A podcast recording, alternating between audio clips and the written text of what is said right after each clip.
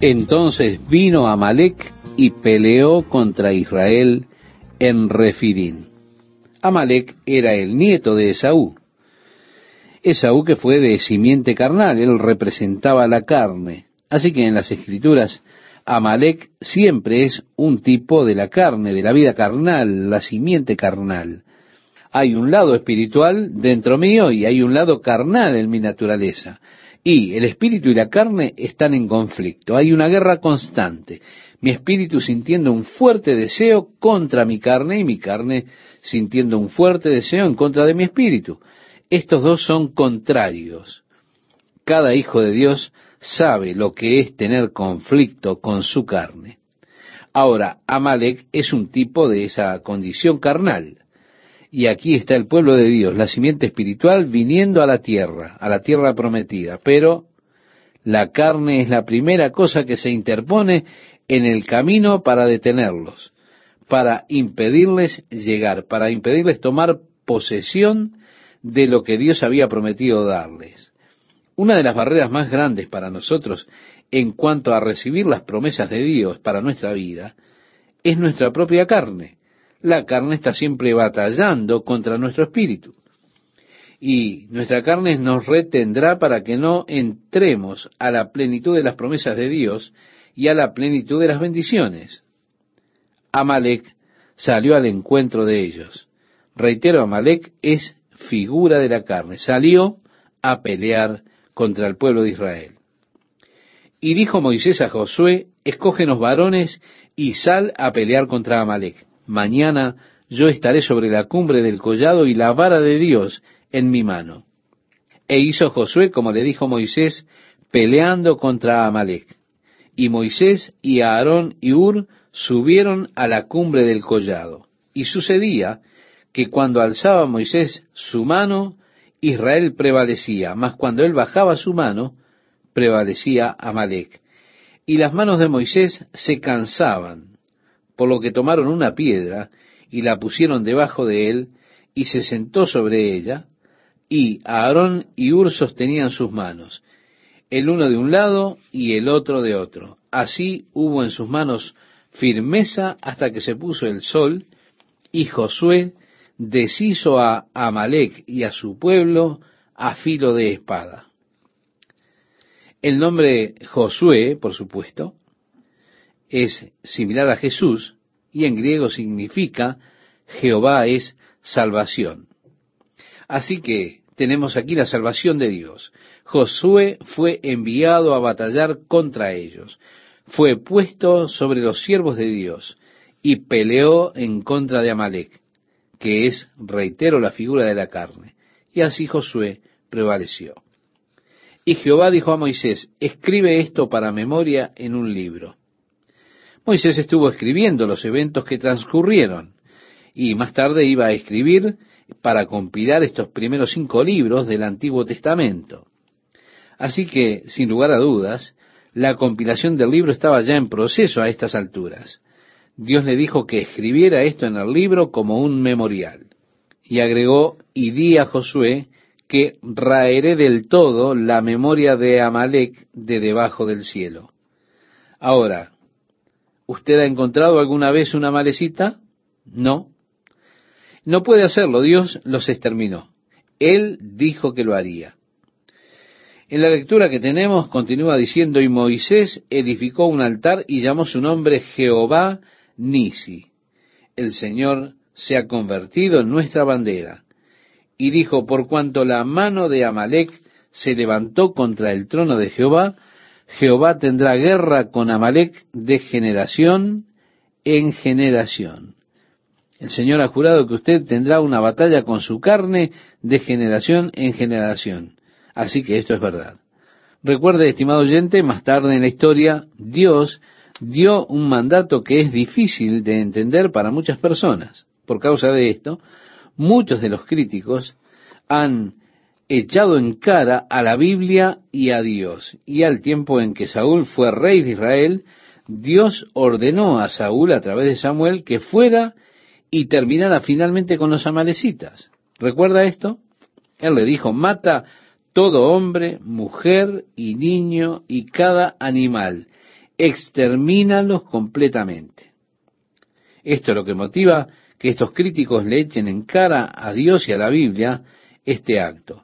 Pero cuando nos damos cuenta de que Amalek representa la carne, lo que Dios está diciendo es que usted no puede tener ninguna tregua con la carne.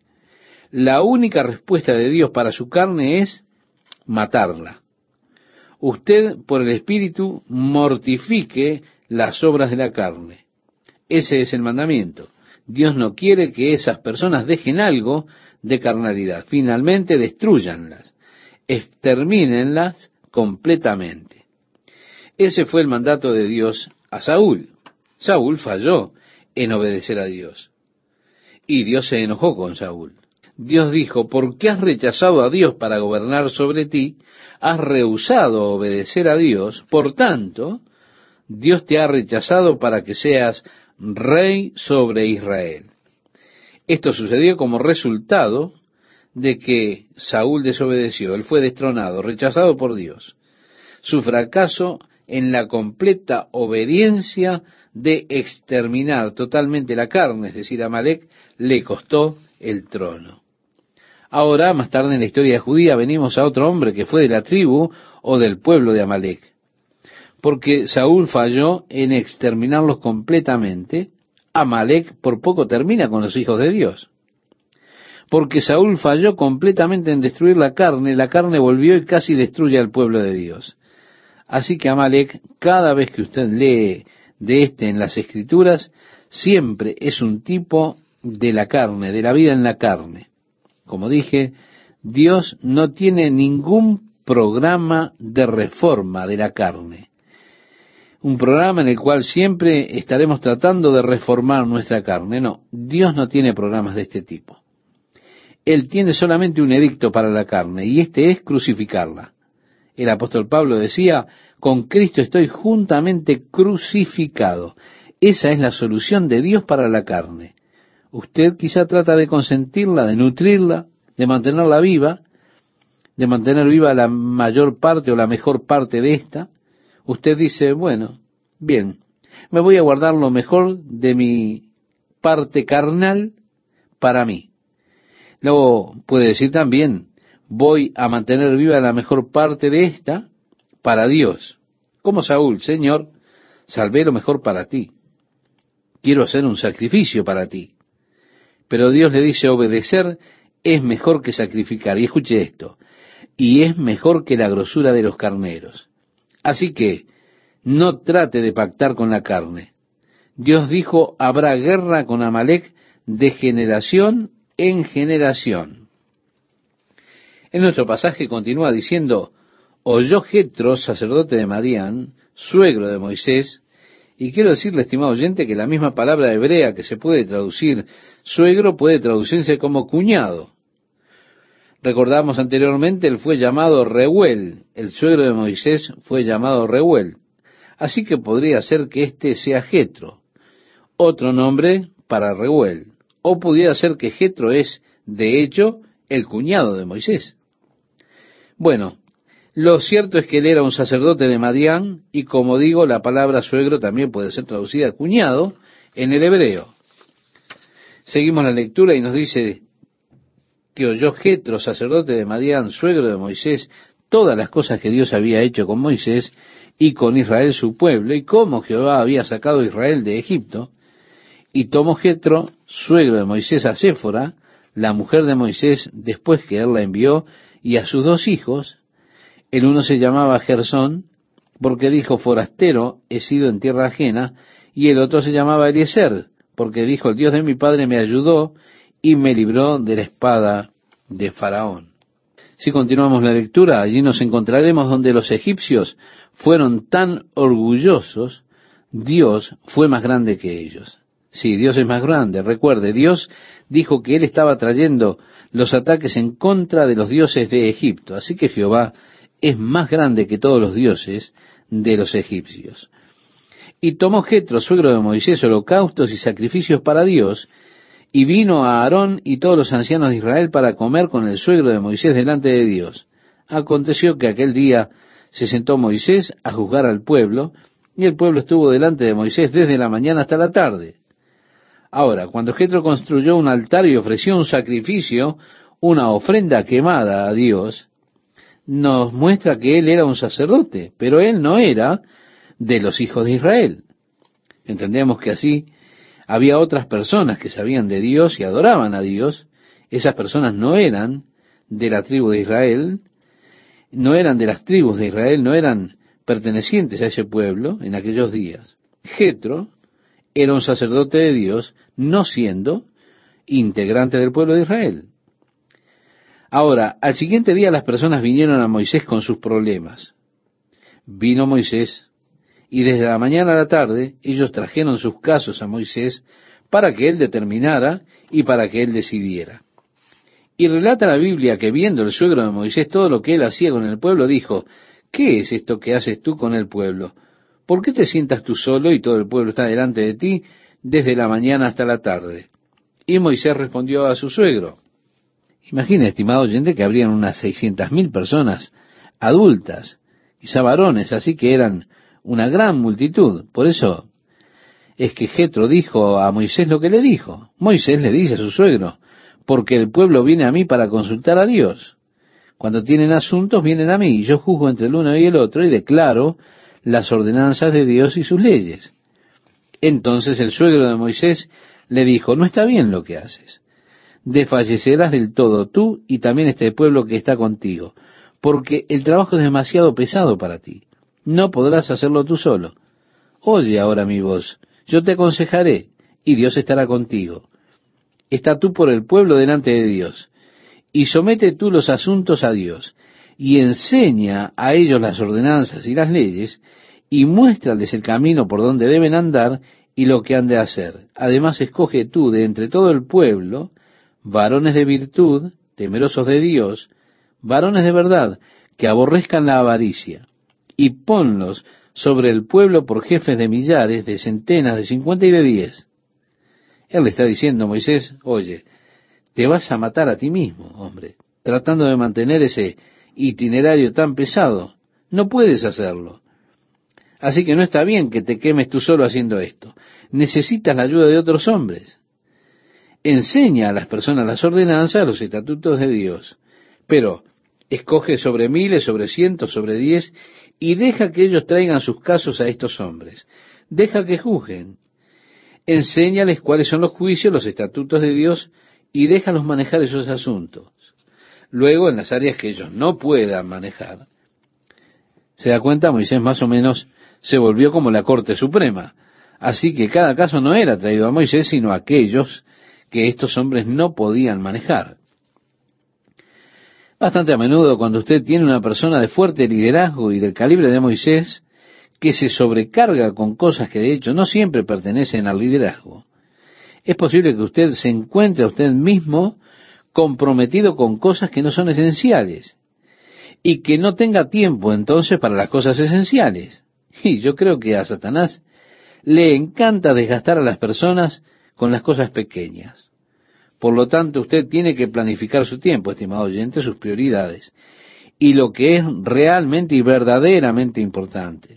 Establecer prioridades, de modo que usted no malgaste su tiempo en temas donde otro pudo haber manejado, simplemente haberlos manejado. Ahora, esto sucedió en la iglesia primitiva. Recuerda, ellos comenzaron a poner sobre los apóstoles todo el proceso de toma de decisiones.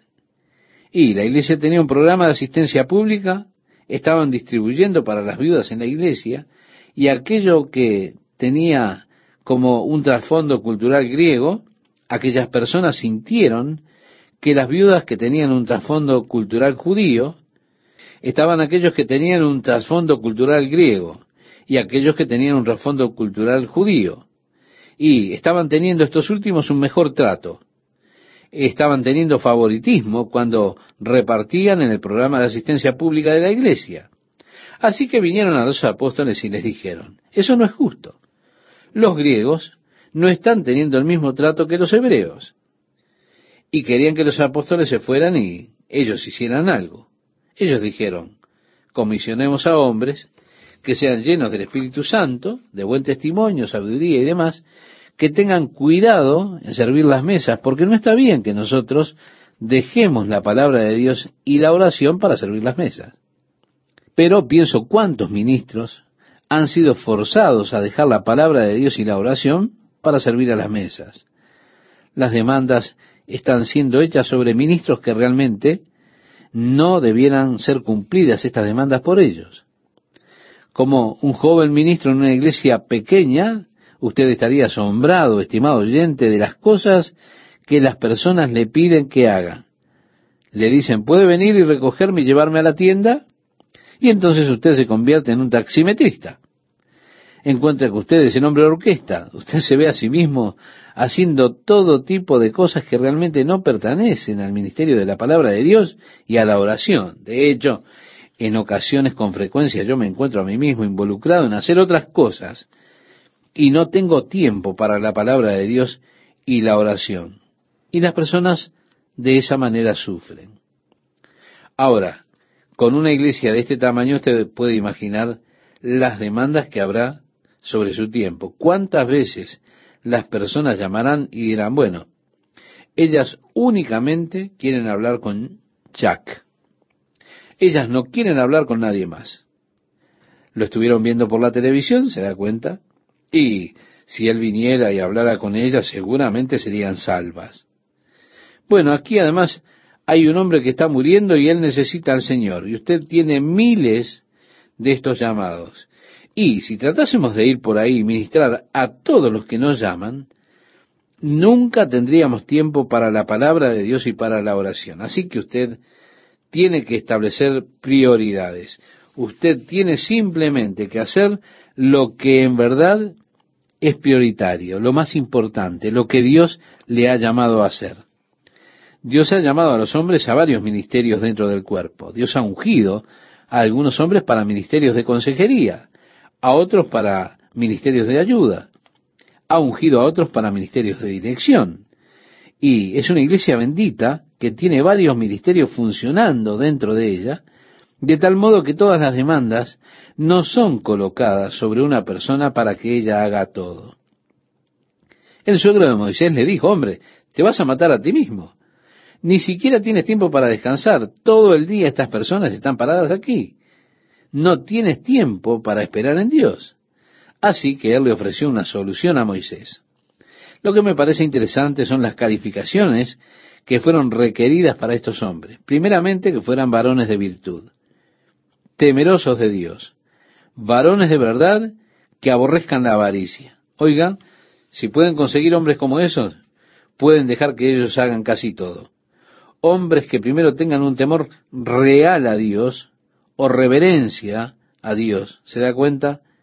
Hay algunas personas, estoy seguro, por sus acciones, que no son reverentes ante Dios. No consideran a Dios en absoluto. Hombres que están involucrados en el ministerio. Si usted realmente ve sus vidas, es una gran propaganda exagerada de sí mismos. Usted se tiene que dar cuenta. Estos hombres, los que tienen falta de temor de Dios. El darse cuenta de que un día tendrán que pararse frente a Dios y tendrán que dar cuenta por esas cosas. Amigo, le diré que eso a mí realmente me pesa en el corazón. La Biblia dice, no sean muchos maestros, sabiendo que recibiréis más grande condenación. Así que, estimado oyente, ser un maestro de la palabra de Dios le pone a usted en una posición realmente precaria, porque algún día usted tendrá que responder a Dios por su enseñanza. Esto es por lo que hago lo mejor que puedo para confinarme a la palabra de Dios. Y cuando la palabra de Dios habla sobre un asunto, yo hablo de éste. Ahora, cuando la palabra de Dios está en silencio, yo también trataré de estar en silencio. No quiero decir más de lo que la palabra de Dios dice. De hecho, porque los maestros estarán en mayor condenación. Pero hay algunos que no tienen temor de Dios, porque están diciendo toda clase de cosas salvajadas, eh, cosas extrañas que aún son contrarias a la palabra de Dios. Así que usted simplemente sepa que ellos no temen a Dios, no tienen el temor de Dios en sus corazones. Segundo, era requerido que fueran hombres de verdad.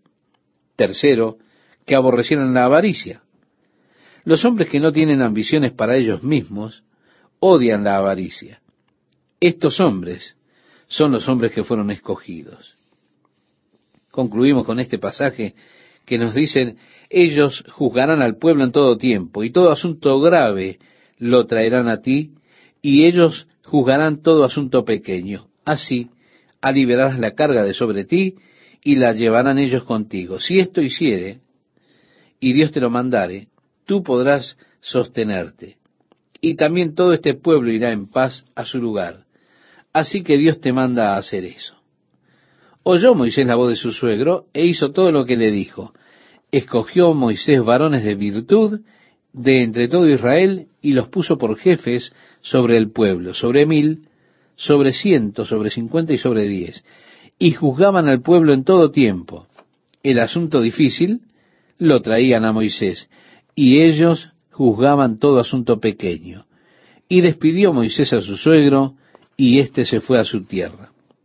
Y así vemos que evidentemente la mujer de Moisés y los hijos permanecieron con Moisés a estas alturas. El padre de su mujer, su suegro, regresó a su hogar.